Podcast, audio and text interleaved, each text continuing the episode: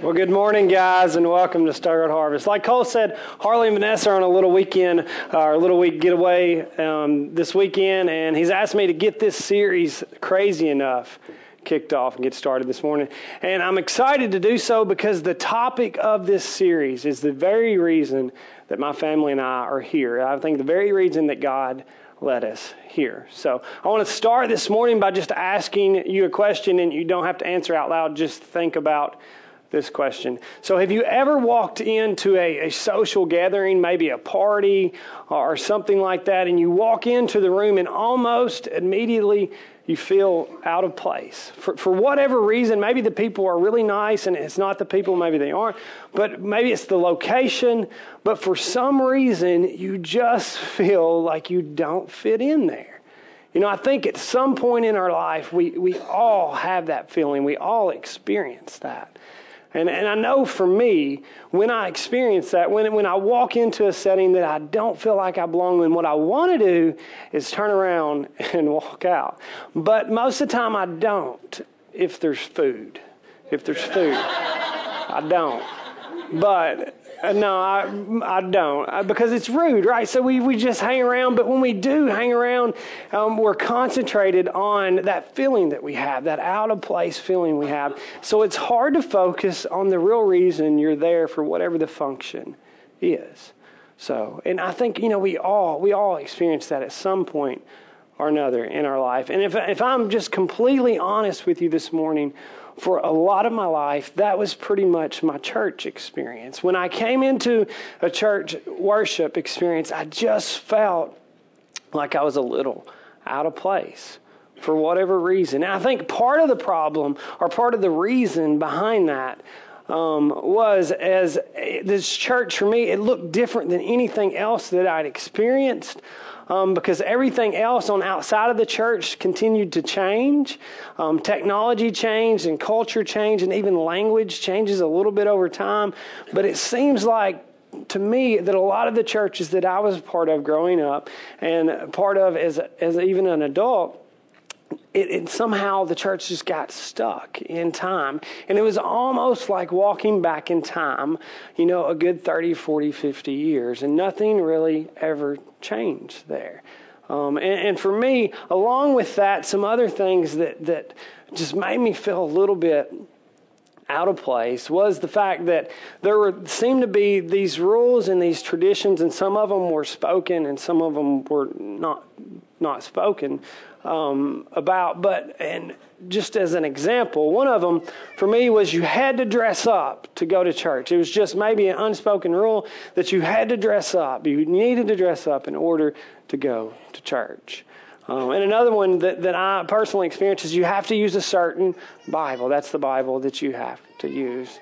Um, and, and one, uh, another one was the fact that um, you had to get your life right before you came to church. It's, it's really weird and a really unbiblical view, and we don't have time to go into all that. But it was like you had to get everything right before you come to church because don't bring that stuff in here. And if you can't get everything right, at least pretend like you have it all together. And that's kind of what what I experienced in the churches that, that we spent time in. Um, and for all of those reasons, I kind of viewed church for a point in time as irrelevant to me. Um, I, I, didn't understand everything the, the preacher said, and, and, and just all those things in combination with one another, it kind of made me feel like it wasn't really relevant for me and for my life. Um, and you know, if you spent much time in a traditional church setting, you may look at that and you may think, well, that was, that's just normal. That's just the way church is. And, and that's what I experienced. The people that were there every Sunday had been there for years. That was the norm to them. No matter how odd the environment was to people coming in from the outside, and no matter how many obstacles they had to navigate and all these traditions and, and rules, it was just norm to them. It was the norm. Um, and so uh, they, they didn't become a blind spot to them. And they didn't even realize, for the most part, I think, that they were actually getting in the way of people trying to make their way to God. And, and maybe that's your church experience. I know many of you have tried uh, the church thing at some time in the past before coming here.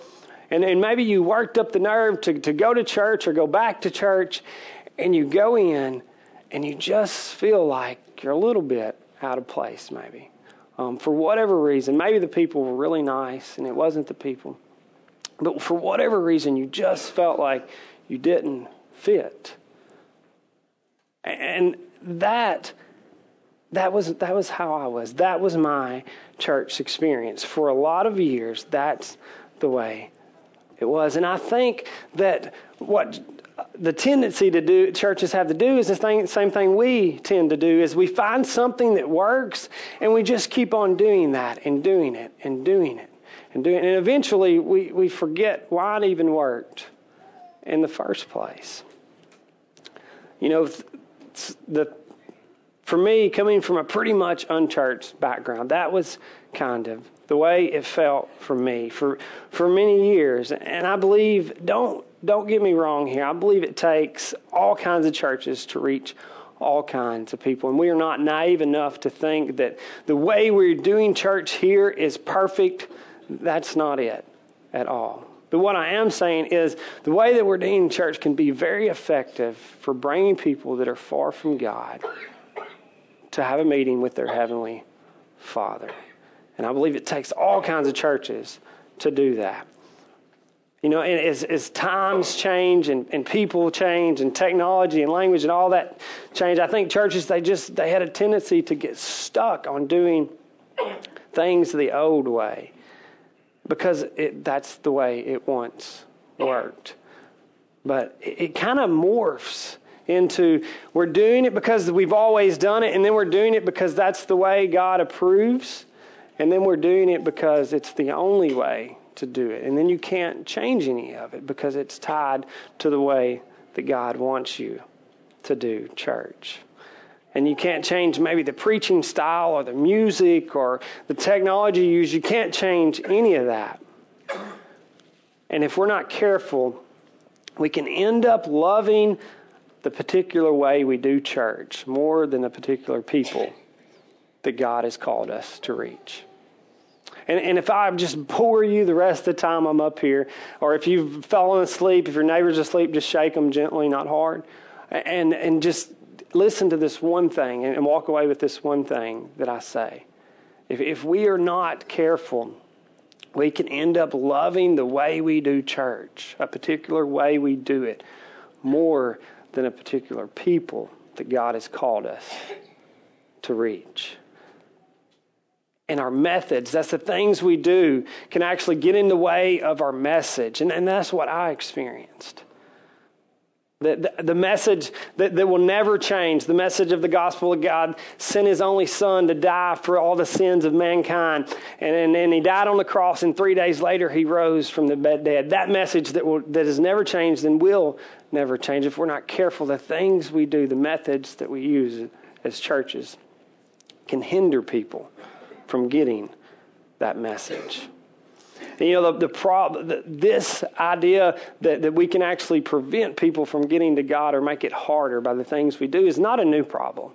Um, Jesus, um, when he was here on earth during his ministry in the first century, he experienced some of these same, um, not the same traditions, but the idea that traditions and rules can actually get in the way of people coming into relationship with their Heavenly Father.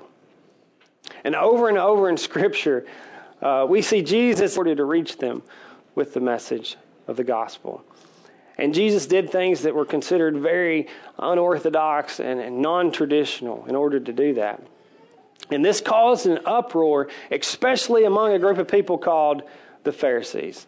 And the Pharisees were the, the group of people that would take God's actual law and then they would add some rules to the end of that law, and they would add some tradition and some more rules. And, and before you knew it, they had it way out here when God's actual law was back over here. Um, and so these people really took issue with Jesus. They didn't understand him. They didn't understand why he did the things he did, the methods that he used. He, they didn't understand why he chose to spend his life with the people that he chose to spend his life with. And Jesus, on more, more than one occasion, he told them that, hey, you're not helping people, you're actually hurting people from coming into relationship with their Heavenly Father. And today we're going to look at a passage of Scripture in Matthew's account of the gospel, in Matthew chapter 9. And Matthew was one of Jesus' followers, and he, he followed around Jesus, and he wrote down what Jesus did. And he said, and we have that recording there in the book of Matthew. It was just Matthew's account of what he saw and what he heard. And that's where we're going to be this morning in Matthew chapter 9. And we're kind of going to pick up in the middle of a conversation that's going on between the Pharisees and Jesus. So let me just set it up real, for you real quick, and you can go back and read it later if you want. But what's going on here is the Pharisees are questioning who Jesus keeps company with. They're saying, Why are you spending time with these people? And we pick up in, in Jesus' response to that question in Matthew chapter 9, verse 13. The verse will be on the screen if you'd like to follow along. Jesus, it says, Then he added, he being Jesus, now go and learn the meaning of this scripture.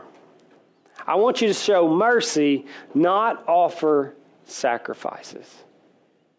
So when we understand what Jesus was saying and who he was saying to this, this is kind of offensive to these people because Jesus is quoting the Old Testament prophet of Hosea, and this is something that these guys knew very well that they likely had memorized.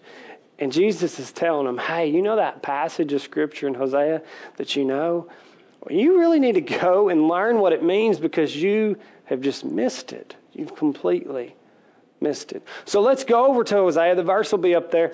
And let's go and see if we can learn what Jesus was trying to teach the Pharisees. And hopefully we can learn something from it this morning also. Hosea chapter 6. This is the passage that Jesus was referencing there in Matthew 9. He says, Hosea writes, I want you to show I want you to show love, not offer sacrifices.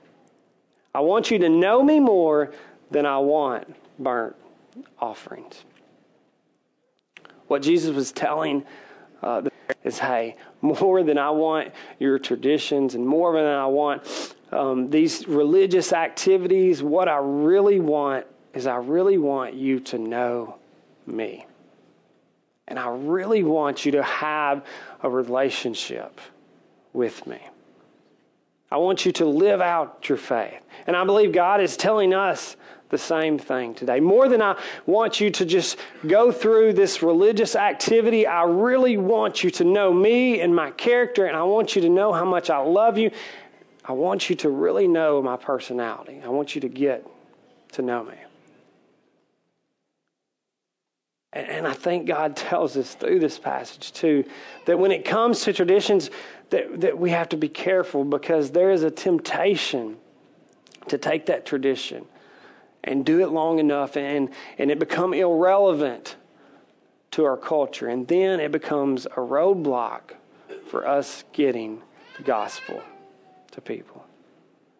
Jesus goes on in Matthew chapter 9 and tells the Pharisees why he does the things he does. He gives a little bit of insight to, to why spending time with the people he chooses to spend time with, why he uses the methods that he chooses to use. Jesus says in Matthew 9, For I've come to call not those who think they are righteous, but those who know they're sinners. The Pharisees were basically saying, Hey, hey, Jesus, why do you spend time with these people, with these sinners? Hey, Jesus, why, why don't you look and you act like these, uh, these other rabbis, these other teachers? Jesus, why do you use the methods that you use? and Jesus simply replied with this truth I've come for the imperfect people. I've come for the people who realize that they're not perfect, for the sinners.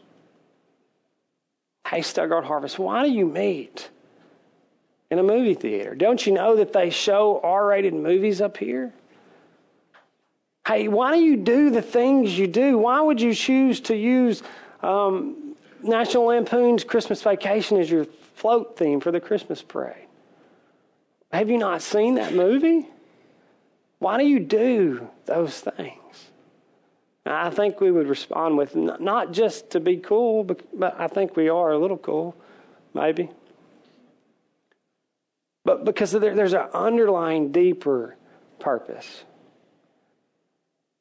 Because I believe that we've been called to reach imperfect people. We've been called to, to make relevant worship environments where people can come with walls down and barriers down and they can hear the simple truth, the message of the gospel that God, our perfect heavenly Father, wants a relationship with his with us even though we're imperfect. That's why we do the things we do. And, and we believe that this church has been called just to do that. And we've made a commitment to keep on changing in order to do that. We were crazy enough just to keep changing because if, if we want to stay relevant, the things that brought you here today, whatever that was, whatever this church did to get you to come through that door, that will not always work as culture changes, as our community changes, as people change, then if we're going to continue to be relevant, if we're going to continue to not get hung up on traditions and create barriers for you to have to jump over or walk around or crawl over to get to us, then we're going to have to continue to change. And sometimes those changes will be big, sometimes those changes will be small. And I realize that we are all creatures of habit. And when we talk about change, um, a little bit of anxiety, you know, comes up in all of us. And we, you know, th- the things, the way they are, we, we often want them to stay that way because that's what we're used to.